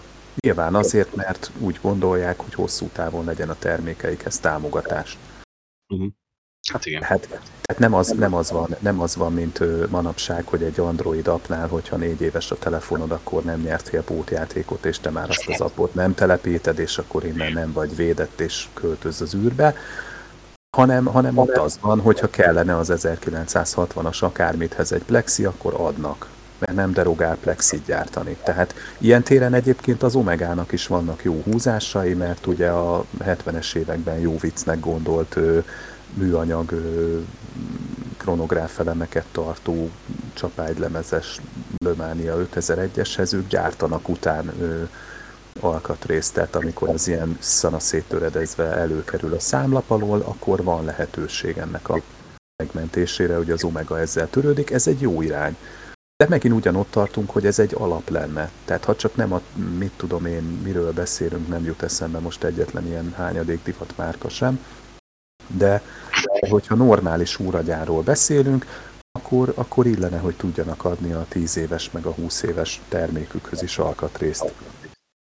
BMW-nél is ugye, nyilván az autóipar más, mert ugye ott az alkatrészgyártási jogok meg egyebek egy idő után kiszerveződnek, tehát ott, ott nem arról van szó, hogy a, a BMW az E36-osokhoz még gyárt mindent a gyárban, hanem az utángyártó erre szakosodott cégek fognak neked adni, mit tudom én, lengéscsillapítót, vagy amit szeretnél, tehát az, az, egy, az egy más történet. De, de az óragyáraknál azért, azért valahol bele kellene, hogy férjen az, hogy adott esetben egy 30 éves modellhez is tudjanak adni egy dolgot, meg egy olyanhoz is, ami discontinued lett tavaly. Hát az nem azt kéne, hogy jelentse, hogy akkor idéntől nincsen hozzá többet semmi. Nézd, egyébként nem indokolja, pont számlapnál semmi nem indokolja, hogy ne legyen. Hiszen az eredeti, az eredeti ö, számlapkészítő eszközök, sablonok, egyebek megvannak. Nagyon sokszor csak egy színváltozat szűnik meg. Tehát a számlap, az indexméretek, a, a nyomatok, minden stimmel az órán, csak az adott mondjuk a kék vagy a zöld szint szüntetik meg. Na de a festékszínkód megvan, a, a festőberendezés megvan, tehát effektíve, ha akarnak csinálni még egy zöld számlapot, mert, mert a tiedet összebarmolta a márkaszerviz, akkor effektíve meg kellene technikailag, meg kellene, hogy tudják csinálni. Hát ez nem olyan, mint a, nem olyan, mint a BMW X6-osod, hogy, hogy persze megvan a gyári színkód, de ugye három éve szívja a nap az autódnak a, a, a fényezését, és nem ugyanaz lesz az árnyalat, ha neked telibe fújnak egy ajtót, hanem, hanem ez az óraszámlapnál kell, hogy működjön, hogy fogják, és most csinálnak egy darab nem fekete Submariners számlapot, hanem zöldet, puff. Meg kellene, hogy tudják oldani. Ugye a Patek, aki sokkal kisebb darabszámmal egyebekkel dolgozik, ők ezt úgy oldják meg, hogy, hogy nekik van akkor a pincéjük, ahova nagyon érdekes lenne egyébként egyszer lesétálni, tehát nekik van akkor a pincéjük, hogy nekik megvannak az eredeti szerszámok ahhoz, hogyha te a déd nagypapának az 1870-es zsebórájára ráléptél, vagy kiejtetted az ablakon egy YouTube videó keretében, akkor amit eltörtél, azt le fogják tudni ugyanazzal gyártani, amivel eredetileg. Tehát nem kell újra tervezni CNC-re azt, a, azt, a, ö, azt az adott alkatrészt, hanem, hanem megvan, az a, megvan az a fogaskerék maró modul, amit hogyha befognak, akkor megcsinálják vele van egy ilyen részlegük, hogy ezzel pöcsörészik ott valaki egész nap, hogy ilyen szétbombázott régi patekeket újít fel, és akkor ő nem az új órákat akosgatja össze, hanem a régieken dolgozik. Régi hát, eszközökkel. Az ap is van ilyen. Így van. Így van, tehát ez nem egy, nem egy kivitelezhetetlen dolog, de egyébként az Omegánál is láttam egyszer ilyet ö, valahol, én meg nem mondom, hol láttam a neten, hogy egy nagyon csúnyán felrobbant ö, zomán számlapos zsebórát, igaz, hogy ö, elmebeteg áron, de rendbe tettek. No, minden esetre az van, hogy attól, hogy egy óra modell gyártását befejezik, azért, azért illene hozzá alkatrészt tartani. Ha csak nem az van, hogy leírják az óra papírjai között, hogy ehhez a bizonyos modellhez 12 és fél éven keresztül fogunk alkatrészt biztosítani, mert azt is lehet, tehát ha szerződéses keretek megvannak, lehet azt mondani, hogy a 30 éves órádat dob ki és vegyél újat. Csak le kell írni, tehát amikor kifizeted hát nyilván az csak árát, akkor nem vennék meg legyél tisztában vele, hogy hány év után nem fognak adni hozzá semmit. Mert ugye ilyen divatóráknál ez nagyon sokszor megvan, hogy te megveszed a Enzo Gucciani, Maserati, mit tudom én, turbo, akármilyen órádat, egy ilyen speciális tok és szívformával, és akkor kettő évvel később meg nem találsz hozzá szíjat, és guberálsz a jófogáson kínodban, mert egyszerűen nincs hozzá már utánpótlásna, de ezt megengedheti magának egy 20 ezeres divatórákat gyártó cég, egy normális óragyártó meg nem. Illetve mondom a megfelelő keretek között, tehát ha felhívják rá a figyelmedet, hogy az örökké tartó mechanikus óráthoz csak az elkövetkező tíz évben fogsz tőlük szíjat kapni, akkor azt vagy lenyeled, vagy nem fizeted ki. Tehát ehhez jogod van. Addig, amíg felhívják rá a figyelmet nyilván.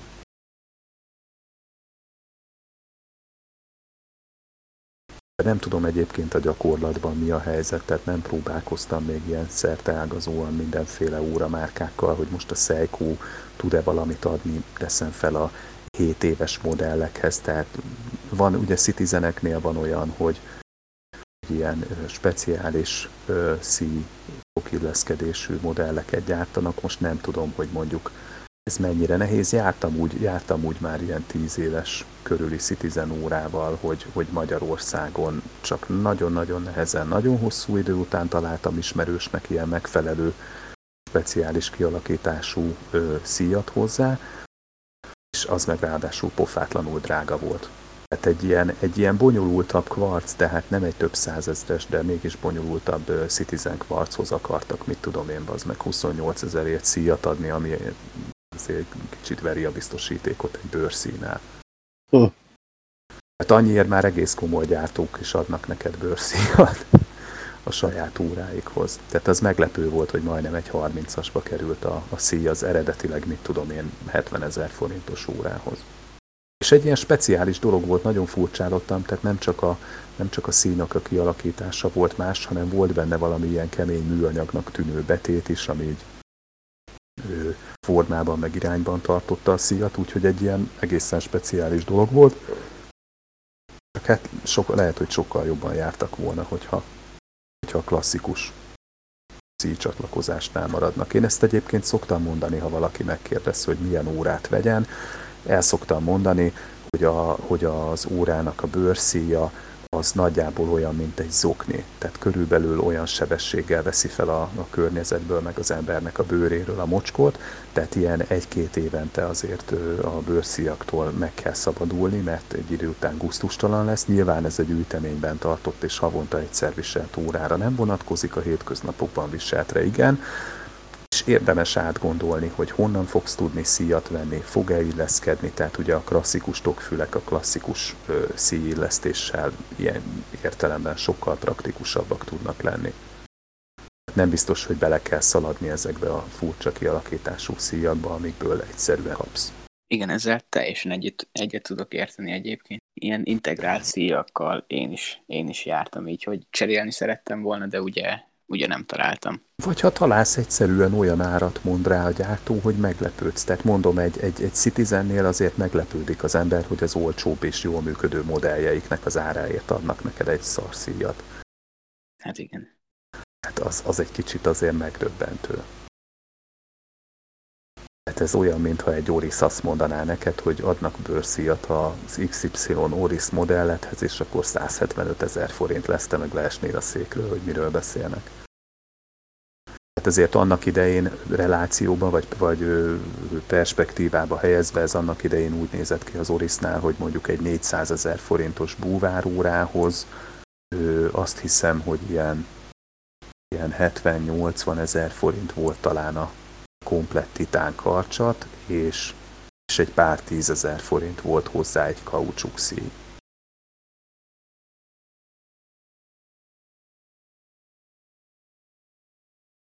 És ez ugye a többi márkánál belőhető, tehát nyilván mindenkinek van valami ismerete erről, hogy mennyibe kerül egy Omega Speedmaster egy szív vagy hasonló. Mondom, azért, azért a kis márkáknak erre gondolni kell, meg ugye a vásárlónak kell rá első körbe gondolni. Nyilván, nyilván ez a vásárló múlik, hogy mit vesz. Tehát ha autóból is, ha olyat veszek, aminek a motorblokkját kézzel készítették, csiribiri, rá van írva a mester neve, meg 627 lóerő, meg a tököm tudja, akkor nem fog tudni a bárdi autó, meg a többi nem úgy megy, hogy bemegyek, mint a régi dízelhez, és akkor haigálják az alkatrész választékot a pultra, hanem akkor az lesz, hogy majd rendelek Japánból, meg Olaszországból, meg akárhonnan, ahol csinálták. Hát ezt bele kell kalkulálni. Egyébként ezt egy pateknél is bele kell kalkulálni, hogyha az ember javítatni akarja, és egy komplikált óráról van szó. A patek nem egy, nem egy súnyi típusú óragyártó, azt hiszem a honlapjukon meg lehet találni a javítási árlistájukat. A garancián túli javítási költségek ott vannak a pateknél, én most ezt fejből nem tudom felidézni, de emlékszem, hogy amikor láttam, akkor erősen szédültem tehát magasak az árak, illetve, illetve a vállalási idők én úgy tudom elég magasak. Tehát ha az embernek elég komoly órája van a, a patektől és elküldi szervizre, akkor ugye jelenleg átküldi egy pár országon, meg sokat fog rávárni. Tehát ezt is bele kell kalkulálni.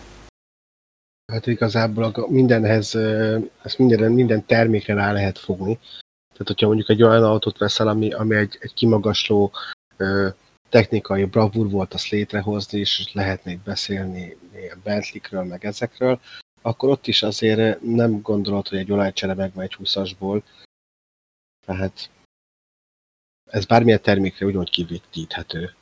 Hát meg nem biztos, nem is az, hogy megvan-e egy 20-asból, hanem, hanem nem biztos, hogy helyben meg tudod csináltatni. Ugye nem tudom, mi a helyzet a Teslával, mert most már van Budapesten szalonjuk, de például a Teslákat köztudottan én azt hiszem, hogy ilyen márkaszervizes melókra Bécsbe kellett talán kihordani. Igen. Nem tudom, hogy most már, azt tudom, hogy, azt tudom, hogy fű alatt van nagy Tesla szakértő, autószerelő, aki a fiával ö, csodákat ö, csinál, és olyan Teslákat javít meg, amiket amúgy, mit tudom én, nem lehetne, meg motorcsere, meg ez meg az, de, de hogy gyári, körül, gyári keretek között azt hiszem ezek mentek Ausztriába.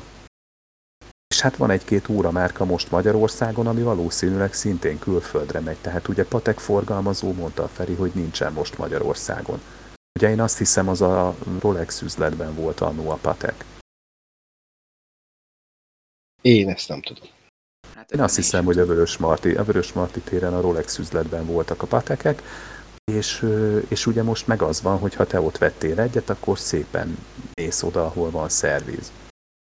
Hát azt most nem tudom, hogy ez Ausztria, vagy felveszed a gyárral a kapcsolatot, vagy milyennek most a menete, de ugye a, a speciális dolgoknak utána kell menni. Hát ezt, ezt fejben kell tartani. Hát a speciális órát veszünk, akkor nyilván ez hozza magával. Persze, de ez vonatkozik gondolom, tehát ez olyasmi lehet ez, mint amikor vettél Seiko ahol mondjuk King Seiko-t, Grand Seiko-t vagy Credort, még azelőtt, hogy nemzetközi nyitás történt volna, mit tudom én hány éve, és akkor ez még egy, egy JDM dolog volt ugyanúgy, mint egy Nissan Skyline, és, és hogyha ezt neked Japánból valamilyen úton, módon a, a piac kivarázsolta, és te ezt megvetted Magyarországon, és nyűgje volt a kézihúzós Grand Seiko-nak, vagy King Seiko-nak, valószínűsítem, hogy a Baros utcán, vagy nem tudom hol van a Seiko szerviz, biztos, hogy nem tudtak volna alkatrészt adni hozzá.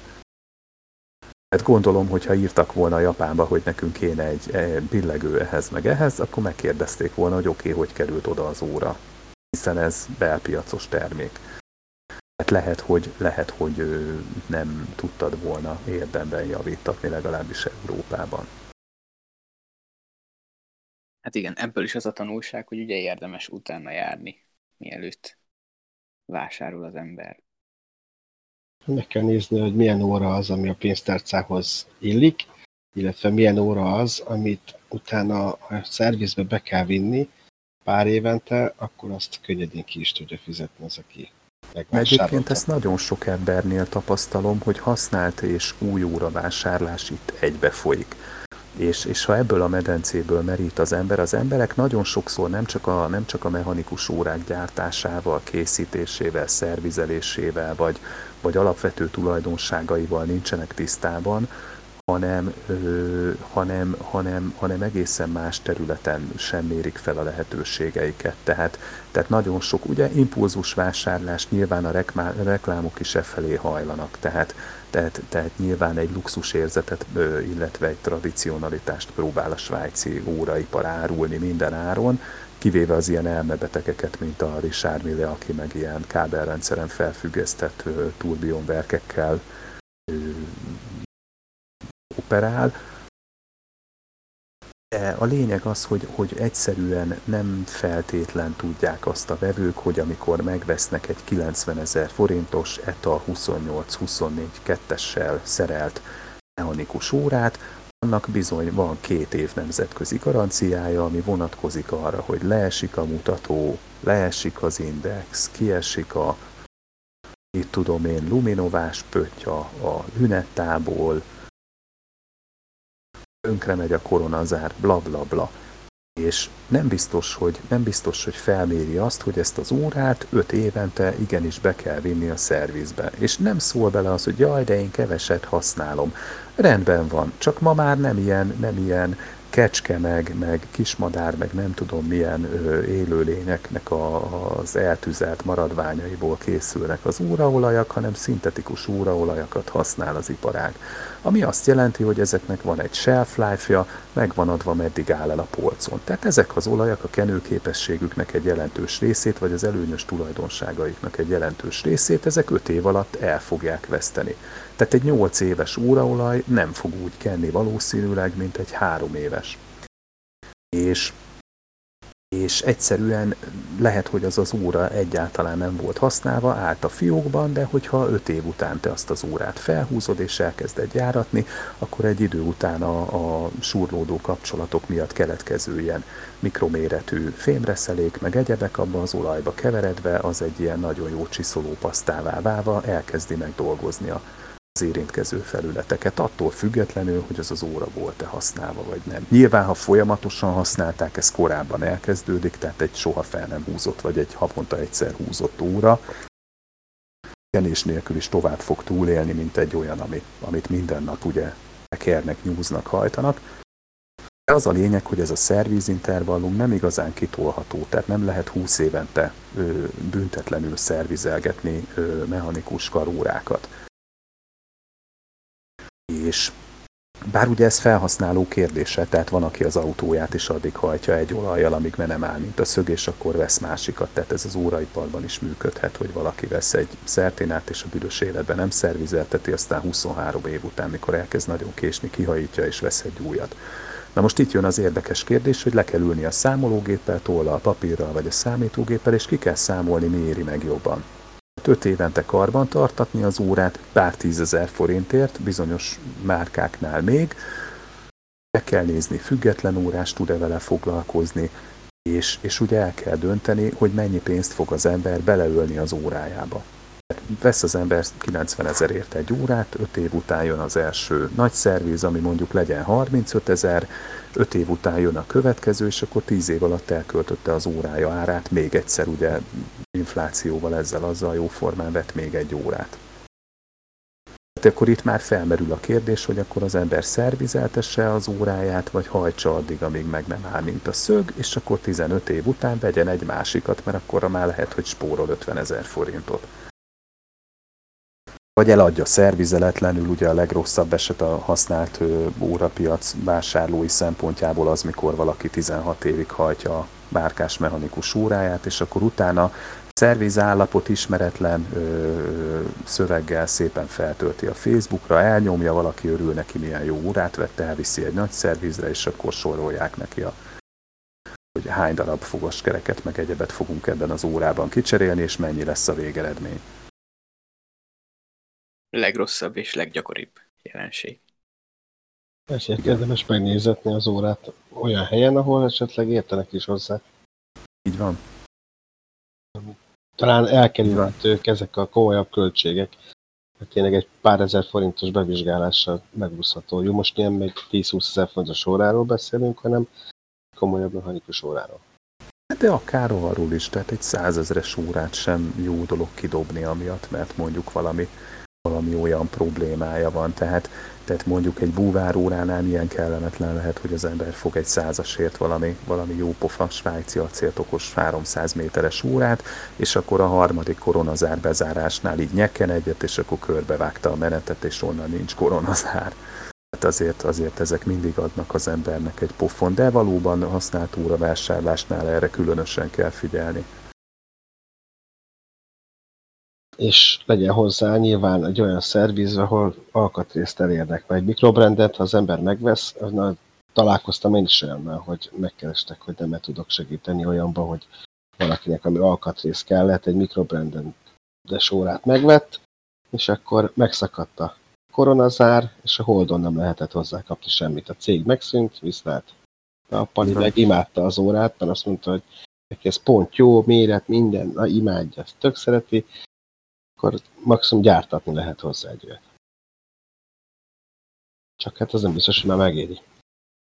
Így van, tehát ezeket, ezeket érdemes egyébként felmérni. Ilyen értelemben jó alternatíva egyébként a, a használt óra, illetve a használt órapiac, hogy megfelelő költségkerettel lehet venni egy, egy ismertebb, megbízható márkától egy olyan óratípust, amihez azért fog akadni alkatrészt, tudnak hozzáadni. Tömítést, egy koronazárat ki tudnak belőle préselni, bele tudnak, vagy akár most legyen menetes, tök mindegy, hogy préselik, ragasztják, tekerik, teljesen mindegy, tehát tudnak koronazárat cserélni adott esetben, tudnak koronát adni hozzá, bla bla bla sokkal jobb alternatíva lehet ez egyébként, mint venni egy új divatórát, amiből Kínából lerántottak valami katalógusból 5000 darabot, eladják, és aztán már a kínai cég sincs meg, a kínai gyár már jövőre tornacipőt gyár, vagy gyárt, vagy ne Isten rakétát gyárt, vagy koronavírust, tök mindegy, hogy mit csinálnak szalvétát, és ugye elérhetetlenné válik a gyártókapacitás. Tehát nem az van, hogy szól a divatmárka a kínai cégnek, hogy figyelj, tavaly előtt csináltátok azt az órát, kellene valami hozzá, és azok meg röhögnek, hogy jó, de hát már azóta cukornáddal foglalkozunk, tehát halott ügyé válik az egész. Úgyhogy ilyen értelemben én nem, nem hiszem, hogy csak, csak ilyen ilyen márkabuzulás ez, hogyha az ember azt mondja, hogy érdemes, érdemes órából olyat választ, ami olyan gyártótól, amelyik erre specializálódott, amelyik órát gyárt, stb. stb. De egy-két telefont meg lehet ereszteni egy szervizősünk, mert valaki szeretne venni valami komolyabb órát, hogy a legrosszabb esetben egy nagy szerviz hozzávetőlegesen milyen költsége jár, és akkor már tudj számolni, körülbelül kalkulálni. Így van, így van. Mi az a költség, ami meg nem mondom, hogy, hogy mibe kerül egy Rolexnek a szervize. De szerintem egy-két ember, aki ilyen 6-800 ezrekért használt Rolexet vesz ilyen 40 éveseket, az valószínűleg kétszer átgondolná, hogy megvegye, ha meghallaná, hogy most mennyiért nyúlnak hozzá mondjuk a márka szervizben.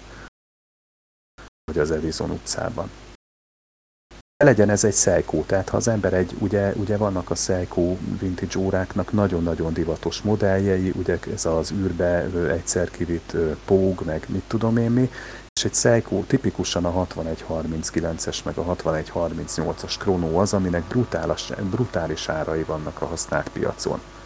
Pedig hát van egy csomó szempont, ami ezt nem indokolná, de ilyen a piackereslet van rá kész. És ugye ez nyilván magával hozza egy hibátlan állapotú 200-300 ezres Seiko Chrono a 70-es évekből, hozza magával azt a jelenséget, hogy megjelennek a beázott, szétvert, lerohadt szarok, és akkor ott van ez a csomó leszakadt falzsebóra, amit meg valaki megvesz 60 ezerért, mert egy, vagy azt hiszi, hogy fogja tudni használni, és őt nem zavarja a csúnya számlap, vagy pedig azt gondolja, hogy ő ezt majd megjavítja, és akkor csuda jó üzletet fog kötni.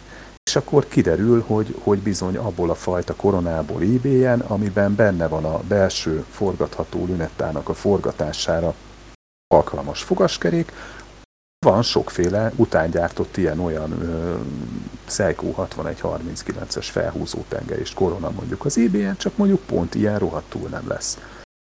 Hát is ott tart az ember, hogy akkor azt a lünettát mi már nem forgatjuk, jó lesz az úgy, és akkor jön az, hogy a nyomógombokhoz a rugókat nem lehet kapni, akkor semmi gond, mert akkor a Pax tolnat széttekerem, és akkor annak a rugójából hát, ha tudok majd vágni, meg áthajtogatom fapálcán, meg mi egymás, és ugye elindulnak az ilyen, az ilyen matekolások, és az lesz a vége, hogy az embernek vagy semennyi pénzért nem lesz jó órája, vagy pedig förtelmesen drágán.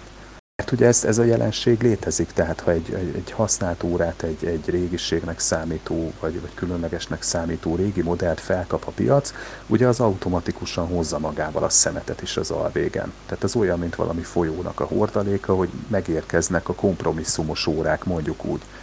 Hát a kompromisszumos óra itt azt jelenti, mintha az ember venne egy karambolos 30 éves BMW-t, amit két darabból heggeztettek össze. Végeredményben sosem lesz már belőle jó autó, akármit csinál az ember vele. És ez, és ez a használt órákra is igaz, tehát ezért nem árt egyrészt felmérni a piacot, másrészt meg nagy az internet, a legtöbb ember számítógéppel, telefonnal éli az életét, kicsit érdemesebben elmerülni óravásárlás előtt. Picit érdemes tanulni a dologról, ne én legyek az az ember, aki elmeséli a másiknak, hogy azért nem szervizeltetem le az órámat, mert a különleges gázkeverékkel van töltve, mert búváróra, és akkor, és akkor ne én legyek az, akinek elmagyarázzák, hogy a különleges gázkeverék az órádban az levegő baznak. Tehát ezekre azért érdemes figyelni. Akkor záró gondolatként összefoglalhatjuk, hogy érdemes használt órát vásárolni csak megfelelő körültekintéssel.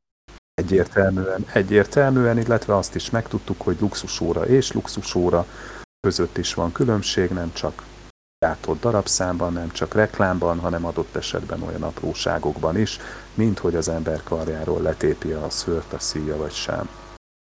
Mi apróságnak tűnik, de egyébként fontos, mert a hétköznapokban ezzel találkozunk a legtöbbet. Így van, így van. Köszönjük szépen, hogy velünk voltatok, köszönjük Reteg G-nek, Jósinak és Istvánnak, és jövő héten találkozunk. Sziasztok! Sziasztok!